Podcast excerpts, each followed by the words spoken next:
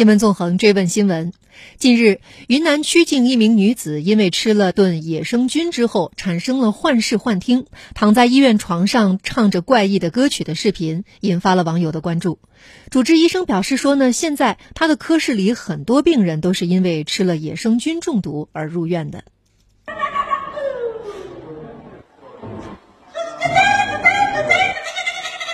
案例里面也看到了，中毒的差不多占了一半，一半多的病人。有没有比较致命的菌种？有呢，就是致命的鹅膏，还有那个亚希哲菇啊，还有白毒伞，这些都是致命的啊，非常凶险啊。昆明市民张女士也经历过野生菌中毒。张女士所说，如果症状只是出现幻觉，还算是万幸；更严重的后果是出现神经系统的永久性损伤，直至死亡。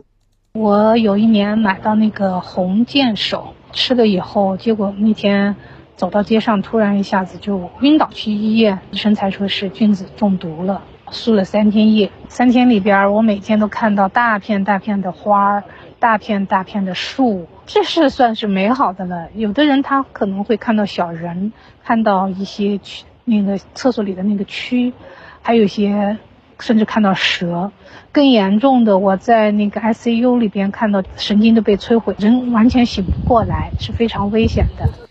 云南生态环境以及植被类型非常的丰富，野生蘑菇的种类呢？尤其是丰富多样，云南野生菌有约二百五十种，占了全世界食用菌的一半以上。云南呢也被誉为真菌王国，但是其中能食用的菌子只有一百五十种左右。嗯，每年一到雨季，不少人就摩拳擦掌准备一品山珍美味，但与此同时，因为误食有毒的野生菌或烹饪不当导致中毒事件就进入高发期。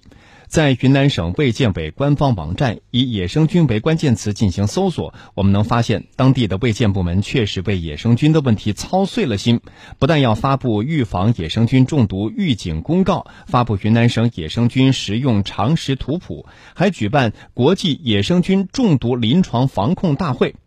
这种现象在其他的省份呢，恐怕不多见。当然，另一方面，这也说明当地的野生菌中毒问题已经非常值得警惕。根据云南省卫生健康委员会的统计显示，截至七月二十号，已经发生了野生菌中毒事件二百七十三起，十二人死亡。而去年全年呢，云南发生野生菌中毒一千多起，死亡有三十五人。嗯，这说的是云南。安徽省卫生健康委上个月也发布健康风险提示说，我国野生菌种类繁多，分布地域广泛，目前尚未形成可以用来鉴别其是否有毒的简易科学的方法。一旦误食，极易发生中毒，而且中毒之后呢，病情凶险，严重者可致死亡，没有特效疗法。有毒的是真毒，没毒的呢是真香。那么我们该如何分辨可以食用的菌种，远离有毒的野生菌呢？万一食用了有毒的蘑菇，又该如何应急处理呢？玉溪市疾控中心卫生呃公共卫生科副科长陈静文介绍：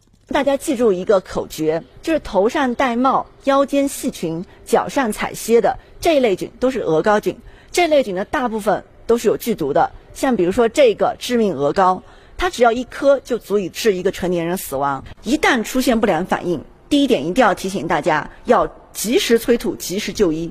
其次，我们提倡广大市民养成留存拍野生菌照片和留样的习惯，这样子一旦出现中毒，可以提供我们专业人员鉴定，提供针对性的治疗，引起救治时间。